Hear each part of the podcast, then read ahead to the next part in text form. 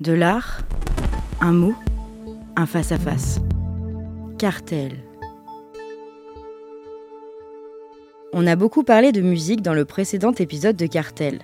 Et on va continuer tout en essayant de comprendre, c'est le fil conducteur de cette saison, comment se passent les interactions entre culture savante et culture populaire. Cet épisode s'intitule Rain and Tears.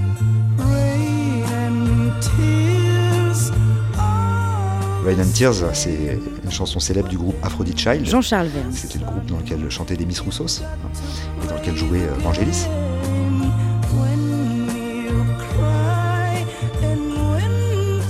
Chanson célèbre du groupe Aphrodite Child, qui est issue de l'album End of the World, qui est sorti en 1968. Euh, la mélodie du morceau est de Vangelis et elle est conçue d'après le canon euh, de Pachelbel, composé par euh, Johann Pachelbel en 1680.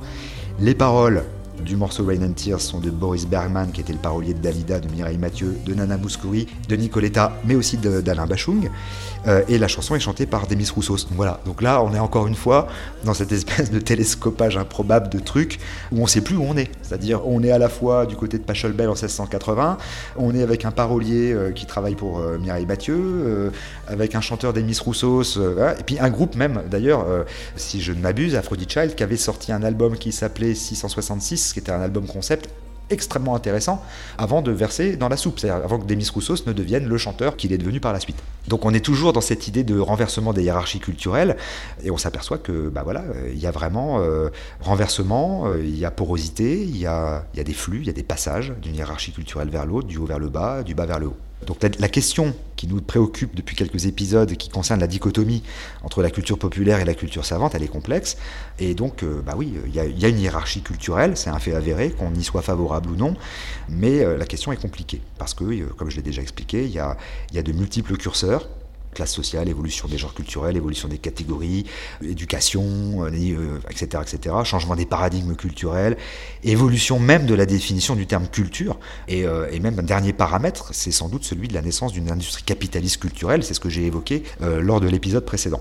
Donc tous ces facteurs, sont importants, ils fluctuent dans le temps, et là j'ouvre une petite parenthèse, puisqu'on parle de culture, il est intéressant d'observer les dénominations successives du ministère de la Culture français. Rien que ça, c'est très intéressant, parce que le nom actuel du ministère de la Culture, c'est ministère de la Culture, bon, mais euh, ce nom, il a virevolté euh, d'appellation en appellation, à la fois pour des questions euh, idéologiques, pour des questions de commodité, parfois pour des questions de désintérêt politique de la chose culturelle. Alors, entre 59 et 71, 1959-1971, ça s'appelait ministère des Affaires culturelles. En 74, c'était le ministère des Affaires culturelles et de l'Environnement. En 77, c'était le ministère de la Culture et de l'Environnement. De 80 à 84 et de 95 à 96, c'était le ministère de la Culture. Puis ensuite, c'est devenu le ministère de l'Éducation nationale et de la Culture en 92. Ça a été aussi le ministère de la Culture et de la Communication. Alors là, à trois époques, 78, 86, 91 et de 97 à 2017. Et c'est redevenu récemment, en 2017, le ministère de la Culture. Quoi qu'il en soit, euh, il y a eu quand même trois périodes dans l'histoire du ministère de la Culture, donc en 78, puis de 1986 à 1991, puis de 1997 à 2017, où le ministère s'est appelé ministère de la Culture et de la Communication. Culture et communication, liés pendant 16 ans au total. On se souvient d'Edouard Bernays, fabrication du consentement, la communication et la culture. Euh, il faut se souvenir également de Gilles Deleuze, dans son abécédaire, qui est ce, grand documentaire filmé qui a été diffusé de manière posthume, ou dans son abécédaire, Deleuze dit que, et je l'avais déjà cité lors d'un précédent cartel, que l'art n'a rien à voir avec la communication que la culture n'a rien à voir avec la communication. L'art émet des signes, et l'art n'a rien à communiquer. Voilà les définitions, les appellations successives du ministère de la Culture. Donc cet exemple, évidemment, il ne concerne que la France, mais il est quand même symptomatique de la difficulté qu'on a à circonscrire, aussi bien politiquement euh, que dans l'essence même du mot culture, la singularité du fait culturel. Euh, c'est également euh, symptomatique de la tentation qu'on peut avoir d'adjoindre à la culture d'autres catégories, comme l'éducation, l'environnement, la communication. Il ne s'agit pas ici de refaire l'histoire de la politique culturelle française depuis la monarchie capétienne jusqu'à l'époque actuelle, mais on constate quand même au fil des siècles qu'il y a une volonté constante, au fil des appellations et au fil de l'évolution de la politique culturelle française, il y a une volonté de vouloir progressivement gommer toute forme de hiérarchie euh, culturelle. Euh, j'ai évoqué la création de la Sorbonne sous Louis IX, donc ça c'est les débuts de l'origine de la politique culturelle euh, française au XIIIe siècle, où là on était vraiment sur une culture savante, jusqu'à aujourd'hui, où là la tendance générale, elle est clairement orientée vers une volonté d'éducation, de démocratisation, de popularisation de la création sous toutes ses formes. Et c'est très bien. Le XXe siècle a été vraiment le siècle où tout ça s'est mis en place euh, de manière euh, très très concrète, hein, puisque euh, la politique culturelle du XXe siècle en France, hein, elle aura été initiée d'abord par le développement des bibliothèques et des musées sous la Troisième République. Elle s'est poursuivie par l'introduction de l'éducation culturelle et artistique par le Front populaire dans les années 30. En 59, évidemment, c'est la création du ministère d'État chargé des affaires culturelles qui était dirigé par André Malraux pour, je cite, rendre accessibles les œuvres capitales de l'humanité et d'abord de la France au plus grand nombre possible de Français. Ensuite, c'est les années 80, qui évidemment sont marqués très fortement par la politique culturelle du ministère de Jack Lang, avec la création notamment des fonds régionaux d'art contemporain, les FRAC, des centres d'art contemporain, du Festival international de la bande dessinée, etc. etc. Donc il y a tout un tas d'innovations qui sont accompagnées par une intensification de l'éducation culturelle et artistique, par l'expansion de la dimension festive populaire, portée par la fête de la musique par exemple, ou par les journées nationales du patrimoine, qui sont des dispositifs destinés à permettre, je cite, à tous les Français de cultiver leur capacité d'inventer et de créer, d'exprimer librement leur talent et de recevoir la formation artistique de leur choix.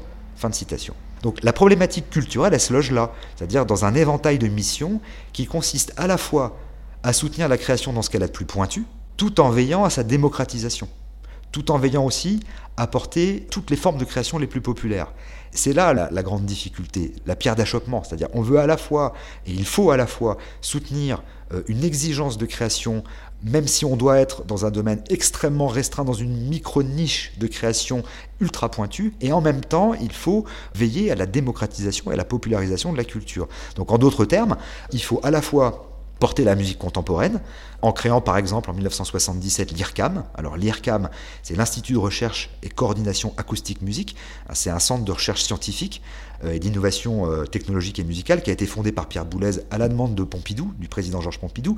Euh, c'est ce bâtiment qui jouxte le centre Pompidou, près de la Fontaine, où il y a les, les sculptures à Paris. Donc il faut à la fois donc porter la création de la musique contemporaine en créant l'IRCAM en 77 pour exceller vraiment au niveau mondial dans ce domaine et promouvoir en même temps un concert gratuit de The Cure lors de la fête de la musique en 1990, tout en accordant une valeur culturelle aux rave parties. C'est tout ça en même temps. Il faut à la fois soutenir la poésie contemporaine la plus exigeante via le Centre national du livre et développer une semaine de la poésie qui est plutôt tournée vers une poésie plus traditionnelle. Il faut aussi bien aider un film d'auteur qu'accompagner la fête du cinéma ou ce programme Le Dernier X-Men ou Joker et son milliard de dollars au box-office. Alors après, euh, les choses deviennent plus compliquées si on commence à vouloir comparer les chiffres. Par exemple, les chiffres de fréquentation. Est-ce qu'on doit se fonder sur la fréquentation pour mettre en place des catégories euh, entre le haut et le bas et des catégories culturelles? On peut tout à fait estimer qu'un nombre important de visiteurs ou de spectateurs ne soit pas forcément un gage de qualité ou d'élévation culturelle. Mais à l'inverse, il est difficile de prétendre qu'un lieu d'art contemporain qui reçoit plus de 100 000 visiteurs par an ne soit fréquenté que par une élite culturelle. Voilà, c'est complexe le contexte aussi, il y a les chiffres de fréquentation, mais il y a le contexte. C'est-à-dire, le contexte est très signifiant dans le, passage possible du mineur vers le majeur. J'ai commencé à évoquer lors d'un épisode précédent le fait que certains rappeurs étaient invités à des séminaires de linguistique dans certaines grandes écoles françaises. Je vais développer un tout petit peu.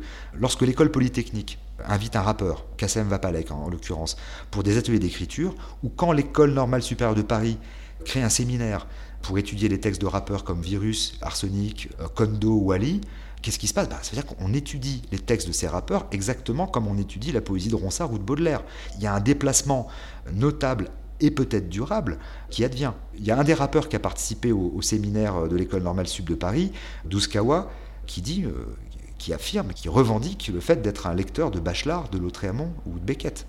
Et lui, il dit, la citation de, de euh, c'est bien pour le bourgeois qui veut s'encanailler, il parle des séminaires d'études de linguistique, parce que personne ne peut te dire que c'est de la merde, et en même temps ça reste du rap. Voilà, là on y est. Donc la question c'est, euh, est-ce que le rap appartient à la culture? Ce rap, je le rappelle, qu'Éric Zemmour considère comme, je cite, une sous-culture d'analphabète qui évoque la nécessaire prise en compte d'une échelle des valeurs. Et il ajoute que ce n'est pas parce que ça se vend que c'est du Rimbaud. est-ce que le rap appartient à la culture? Dans ce cas, où doit-on situer le rappeur Gaël Faye et son premier roman Petit Pays qui a été euh, Goncourt 2016 euh, du Goncourt des lycéens? Qu'est-ce qu'on pense aussi de la position euh, de Bettina Gio. Alors Bettina Gio, c'est une docteure en littérature qui a écrit un livre qui s'appelle Sans faute de frappe. Et c'est un livre dans lequel elle met en avant les qualités littéraires du rap et elle affirme que le rap, c'est de la littérature, je cite, hein, c'est le seul creuset où la langue française s'enrichit. Donc elle place l'écriture des rappeurs dans la même zone culturelle que celle des poètes contemporains ou de leurs ancêtres, et euh, elle met en avant euh, la faculté de remodelage créatif de la langue que propose l'écriture du rap. L'éditeur du livre de Bettina Gio indique dans la présentation de l'ouvrage, en quatrième de couverture, il dit, enfin c'est écrit, les noms de NTM, Laclica, Ayam, Oxmo Puccino, Booba, La Rumeur ou de Kazé bousculent ceux d'Edmond Rostand, Jules Vallès, Céline, Aimé Césaire, François Bon ou Annie Arnaud. Donc moi j'ai pas de réponse. Et je me garderais bien de prendre une position.